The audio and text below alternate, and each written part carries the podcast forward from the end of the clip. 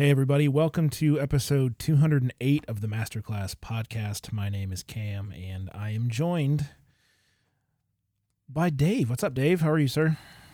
I, you know, I'm okay.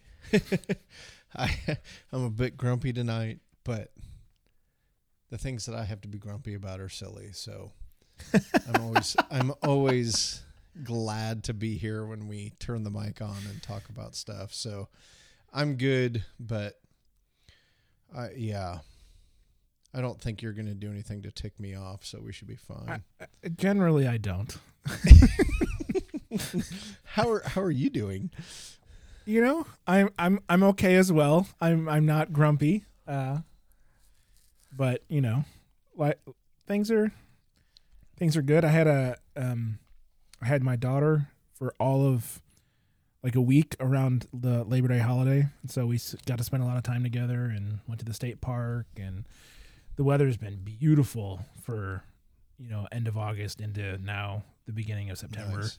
Um, so just been enjoying that. We had a um, our annual baptism service and giant, you know, uh, picnic uh, as well over Labor Day weekend at church. So um, all the college students are back too.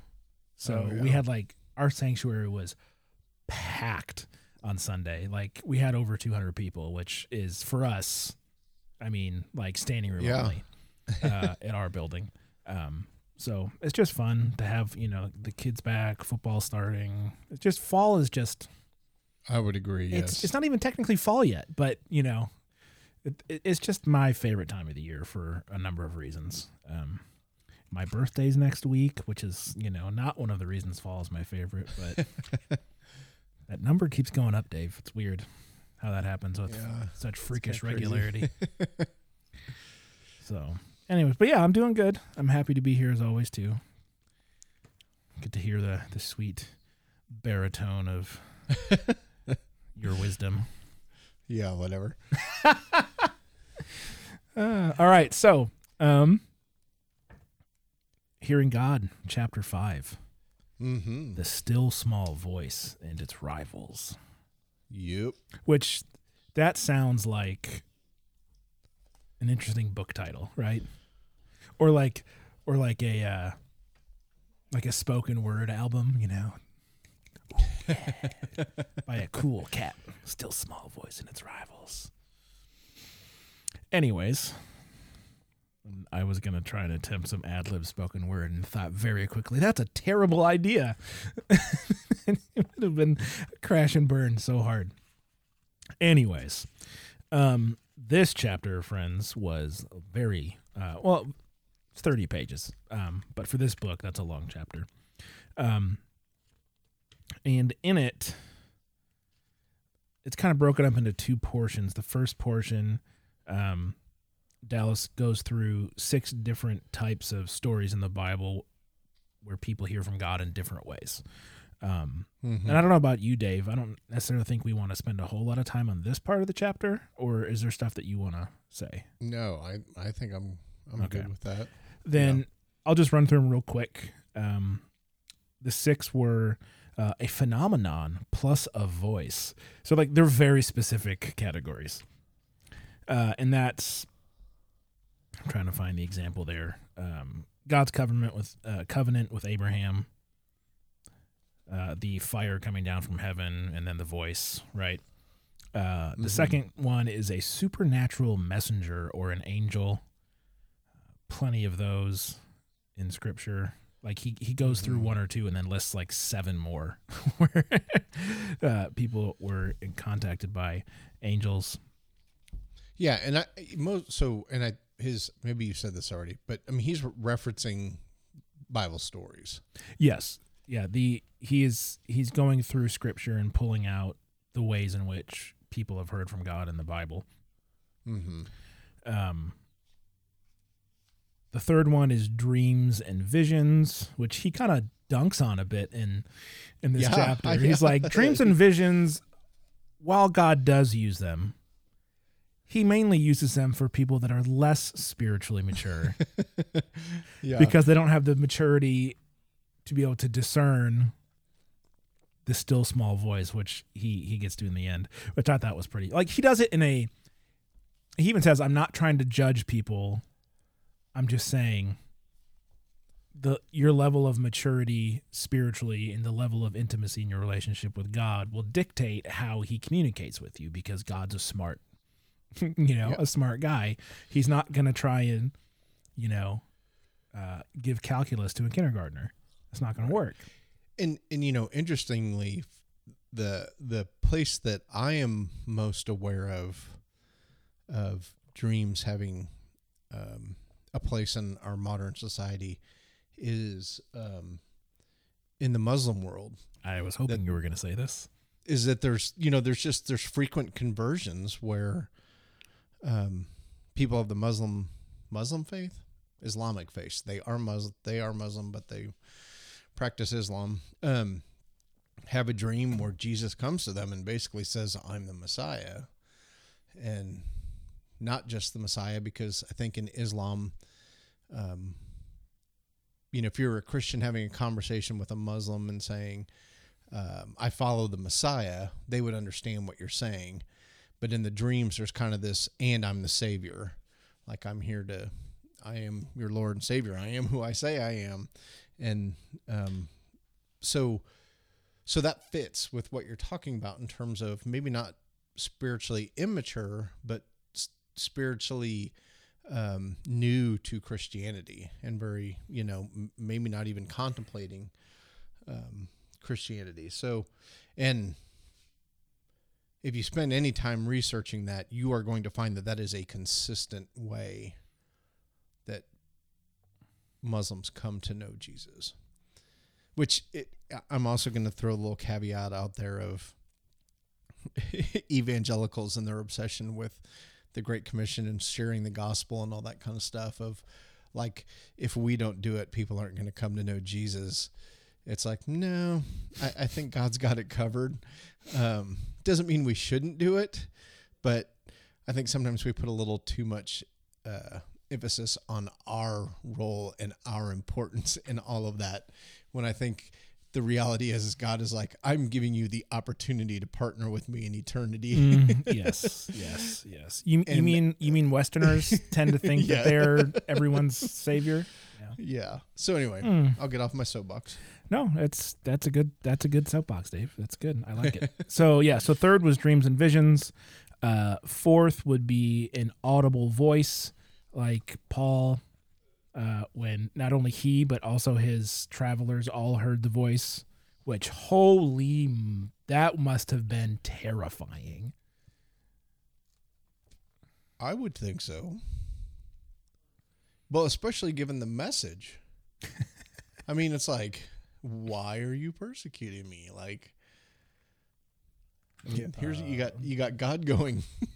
What's your beef with me, buddy? you know, I mean, and uh. again, I again, I think that's one of those situations where Paul received that message because it was appropriate. Paul was on fire. I mean, he Yeah. loved the Lord. He he was a religious man. He was well educated. You know, he wanted people to serve the right God. And that's when God was like, "Hey, like let's get you in the right direction here." So I th- I, I do think there is an element of you know who Paul was and his passion and his heart that um, that we get a dramatic conversion like that. So number five was uh, the human voice. So this is God speaking with and through other people. mm-hmm. Which and this was actually a pretty cool um, section. This this idea, um, and and the care with which uh, Dallas took the time to say.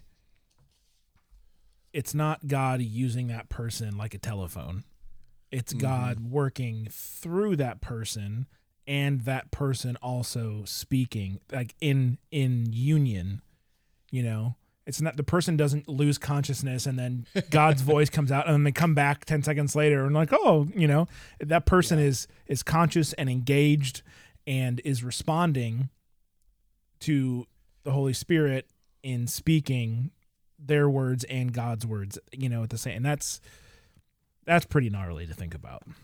Yeah. And I mean gnarly in a good way, not in a bad way. So, I, I, I this is so I've never I've never heard the spoken word of God. I've never heard God talk to me directly. So an audible voice of God. I've never had a dream. I've never had a vision. Um, never seen an angel. And never, obviously, if I've never heard the voice, there was not a, ph- a phenomenon in a Plus voice. a voice. Um, but the human voice, I think, is one of the ones that I've experienced throughout my journey.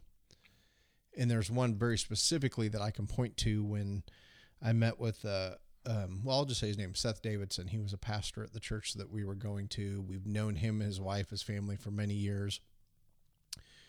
And we were meeting for something. He was trying to recruit me for something.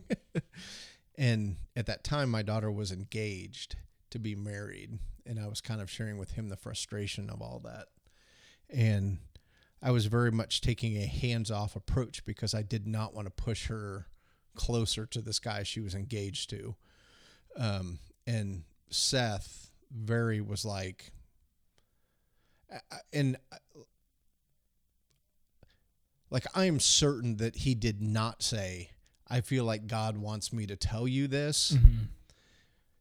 but it was definitely a I feel like I need to say this to you of he was like she's looking for you to step in and say something. And I was still very much in my like no no no no I'm hands off I'm not doing this. And after leaving our lunch and thinking about it like it is like I know God spoke to me through Seth that day and I acted on it and we had a good outcome where she did not get married to this person and her and I are still very much friends. I'm still very much her dad. She's still my daughter. So, yeah, that was one for me that like I hadn't really thought about that in a long time. Mm-hmm. And I was reminded by this chapter of just that is I definitely believe that to be true and have definitely experienced that. Yeah, it's. I think it really, when you think about the impact that our words can have on other people, negatively and positively, Mhm. right? Yeah. uh, you know what you say and how you say and why you say things matters um and i just i think it's so cool sounds like such a dumb way to say this but like i just think it's really cool that god chooses to act this way Mhm. because how oftentimes as parents do you tell your kid something and they're like yeah whatever right?" and then they hear it from a friend or a different adult and they're like oh my gosh you're you know hearing it from somebody else can oftentimes cause a person to receive something that they wouldn't receive from the authority figure right Yeah. um, and so I, I think it's smart, but I think it's also cool that God chooses to partner in the development of a person spiritually by in, and giving the blessing to the person who spoke that those words, right? You know, because it's one like in that conversation, you got to hear what you needed to hear. And I'm sure that Seth, you know, if you were to ask him if he remembers, I don't know. There's Uh, Probably not. but like there it's there's a blessing tell him. yeah, there's a blessing in being the person that partners with God in delivering the message that needs to be delivered, you know? mm-hmm. Um and in like it's just yeah, I just think it's really cool. You know? God's a cool guy. yeah. So this I shouldn't say guy. I, he's a cool person. He's a cool, yeah. So this Don't email that me. maybe we should throw a few she's in there every now and then. Um, no, but he's not he's he's not no, I- gendered. I, I, he's yeah. not. And so I should I say guy cuz he says father, but please understand me. I understand that he is not a dude, okay? yeah, I'm not trying to Sorry. yeah, and, and and and I think on that note, you know, that to effectively uh, express the nature of God um, in terms of who the person of God is, you need two human genders to reveal that because Mhm. God is very much has a feminine side, a mothering side, a creative side, kind of, you know, where women are the ones that create create life inside them and um yeah, so I just I th- I think I, to me it's just again we we serve a big God and for him to be properly represented amongst us as human beings, he needed a man and a woman to do that effectively. So Indeed. all right. So this one was one that I did kind of have a quote um, where it just says, um, "The pattern seems to prove amply that in God selecting them, the people He speaks through, there would be no mistake as to the source of their words and their authority. God would use ordinary human beings and would dignify them by their association with Him." By just as this is wholly suitable to his redemptive purposes, so it is wholly appropriate that everyone, especially the individuals involved, should be clear about the source of the power manifested. And then this is a part that I really like. There must be no misallocation of glory, not because God is a cosmic egotist, but because that would destroy the order that's in the blessedness of life in Christ. And I think that's a conversation that you and I have had frequently in terms of like, you know, God deserves the glory because of who he is, not because he's an egotist. So, yeah, that Mhm. just resonated with me as I was reading that of just going, yeah, that's what I keep trying to say. he does it again so simply in one Uh. sentence. So, all right, No, I actually I had that one highlighted as well. So cool. yeah, it's about the right person in the right position, right? Yep. And when we Yeah. try to make ourselves the center of the universe, Oh yeah, it every gets day. things, you know, it gets things all messed up. And then we're the egotists because we're not the person that belongs in that spot. We're not the king. We don't get to sit on the throne. No, no. All right, I'm glad you called that out. I had forgotten about that, but that's very good. See, that's what I get for reading it four hours before we record. I just haven't had time to process. Uh, last one is the human spirit or the still small voice. And um, man, he says a lot about this one because, in his estimation, the still small voice is the uh, I don't know how to say the word best, but like the most Appropriate. yeah appropriate way for God. Like we'll have to find a quote, but he, he, he if he were to rank them, this would be at the top of the list for him. Uh, you know, he talks about like the people want to see crazy signs and Yeah. wonders, and again, he's like, you know, who likes that stuff? Children. Fireworks shows and you know explosions and because he also I don't know if it's him or someone else that he's quoting in here, but essentially says like, if you're looking for signs and wonders, then you really don't have a deep and mature faith and relationship because that that would be like you do signs and wonders when you're on your first couple of dates. You want to impress the other person. You want to show them how romantic or how funny or how adventurous. like you do the big things. That's why like on all those stupid dating shows on TV, they like fly in helicopters or do like zero G plane drive, like crazy stuff, right? Yeah. But when you're in a mature, deeply committed, and intimate relationship, he even says it in here. It's about the still nearness of just being still and just being with each other. Now, you still want to have fun, but like you can sit in a room and just enjoy the other person's presence. You don't have to talk. There can be silence. You can Mhm. communicate non-verbally because you you like you know what I mean? And so, yeah, it's I don't know where I was going with that, but I just got sad cuz that all sounds so nice.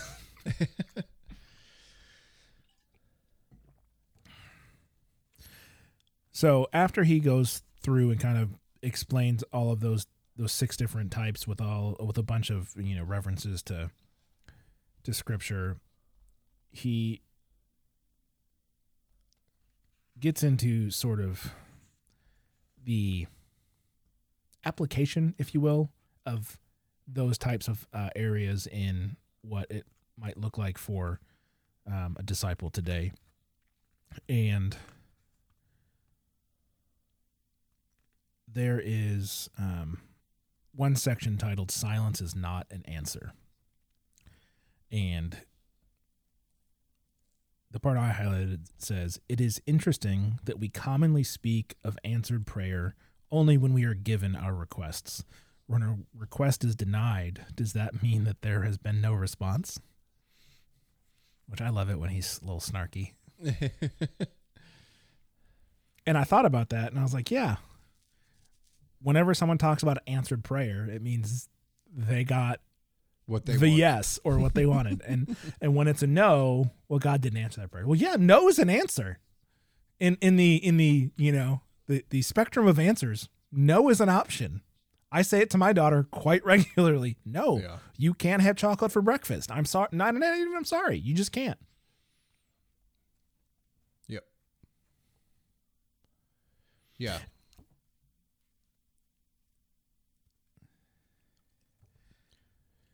So, and then, you know, he even gives Paul again as an example Yes. where he's requesting the thorn in his flesh be removed. And that Paul did get an answer. And his answer was, My grace is all you need. Power is most fully seen in weakness. And so we kind of changed that into my grace is sufficient. And that's Second Corinthians twelve nineteen. And yeah, uh, it, uh, I just, I, I find that interesting that that is not something we do very well. I certainly don't do it well. I don't think mm-hmm. Christians as a whole, we do well with saying, I prayed about this and I got an answer, and the answer was, My grace is sufficient, my grace is enough, or something to that effect. And I think we frequently, or I frequently, think, well, if I just keep praying, if I just am faithful, if I just wait it out, I'll get the answer. And that is not always the case. Well, yeah, and I like.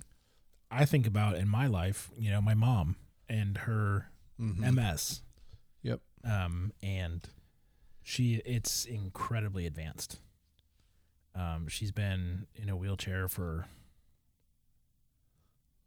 thirteen years, um, and people have been praying for longer than those thirteen years because she was diagnosed when I was in eighth grade, seventh grade, seventh grade. So that would have been like 20 years ago, roughly. Um,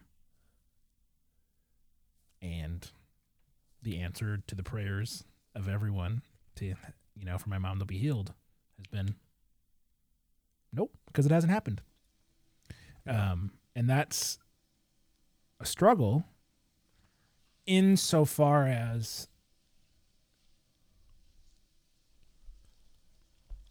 some faulty thinking. God is a good God, therefore bad things can't happen, right? Or bad things can't happen to good good, right? Well, no one's good but God. Even Jesus says that. like why do you call me good? The, the guy who was perfect, by the way. Yeah. like I, I think we severely underestimate what good like we overuse that word so much um i've been thinking about this a lot the last couple of days like how are you good uh, i think we we have just devalued that word because if god is the only one that is good then that should be a highly powerful word and we don't use it that way um, but anyways, so the, the thinking right with the the praying and then and get like God doesn't have to heal my mom. Sure would like him to. He doesn't have to. It was never promised to her. Right? Like God can use her weakness to show his strength, just like with Paul. Um, and I know I've I've had many conversations with my mom over the years about faith and how she has wrestled with it because of her condition and what that has caused her to think about and you know pray about and yell at God about and, and all that sort of stuff but to see her what's the right word persevere spiritually where she's unable to physically is is an encouragement to me and and a bunch of other people you know when you see someone who suffers still say okay god you're still good Mm-hmm. Yeah. that's it's a good thing it's encouraging that being said i'm sure she would have much rather Right. oh yeah.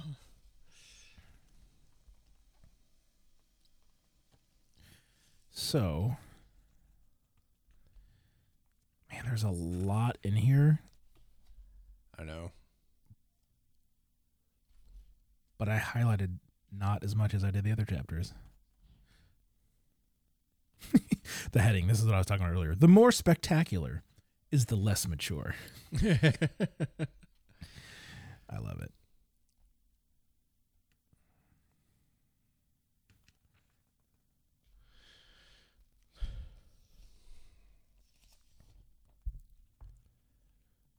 So yeah, I you know, um I don't know in your book, but next in mine is do we need anything more than the Bible? Oh yeah, yeah, yeah, yeah, yeah. Let's talk about that section. I think And I so- that part.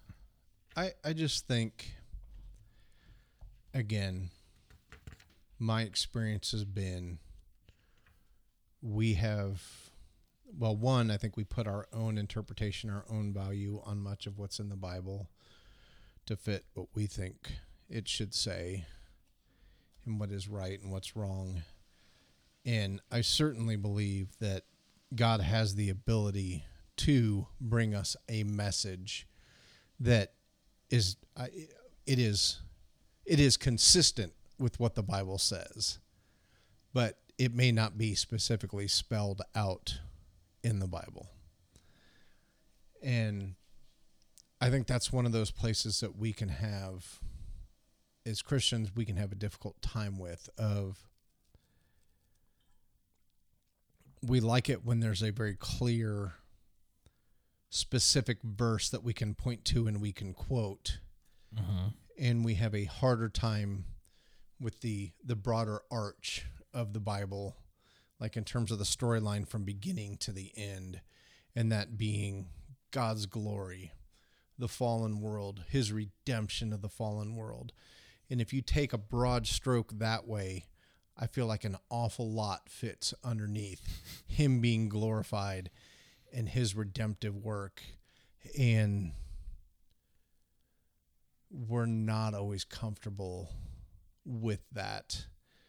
And i suppose one of the reason is is is he in his infinite wisdom has chosen to use fallible uh broken human beings to convey those messages and so instead of being able to step back and look at the bigger picture of god as doing something that we um, maybe can see maybe can't see we can get awfully focused on the minutia that I don't think we were ever intended to get um, caught up in. Mm-hmm. Well, you know, I gotta know uh, what jersey you're wearing in the church softball league, Dave. like, how am I gonna know if we can be on the same team Yeah, unless we get into the oh the weeds really on some of it. Yeah, and this this section again too is just a good example of him taking a question and going, okay, well let's you know define some terms. Like first of all, if by what is needed we mean what is minimally required to enable human beings to know God, this, according to the Bible itself, is available independently of the Bible and the church. Like, so we don't even need the church and the Bible to know, you know, quoting Romans 1, that God exists. Look at the world, look at the universe. Like, you've all seen proof that God exists and you've chosen to ignore him Mhm. in that in that wonderful tirade that Paul does in Romans 1 where he just goes just up one side and down the Yeah. other like man um and so like he subverts the question in that way and then later it says however if by what is needed we mean what is required for a truly redemptive personal relationship between God and the individual then the existence of the Bible and the church is certainly not enough yeah. so and then he goes on to explain it and you know it's, it's Yeah. good but and then compares us to the Sadducees. Far too many believers, in their effort to honor the Bible, adopt an unbiblical teaching about God's revelation to his children. And so, uh, again, I just, I believe that divine revelation is a part of how God speaks to us today. We don't always have to be able to point to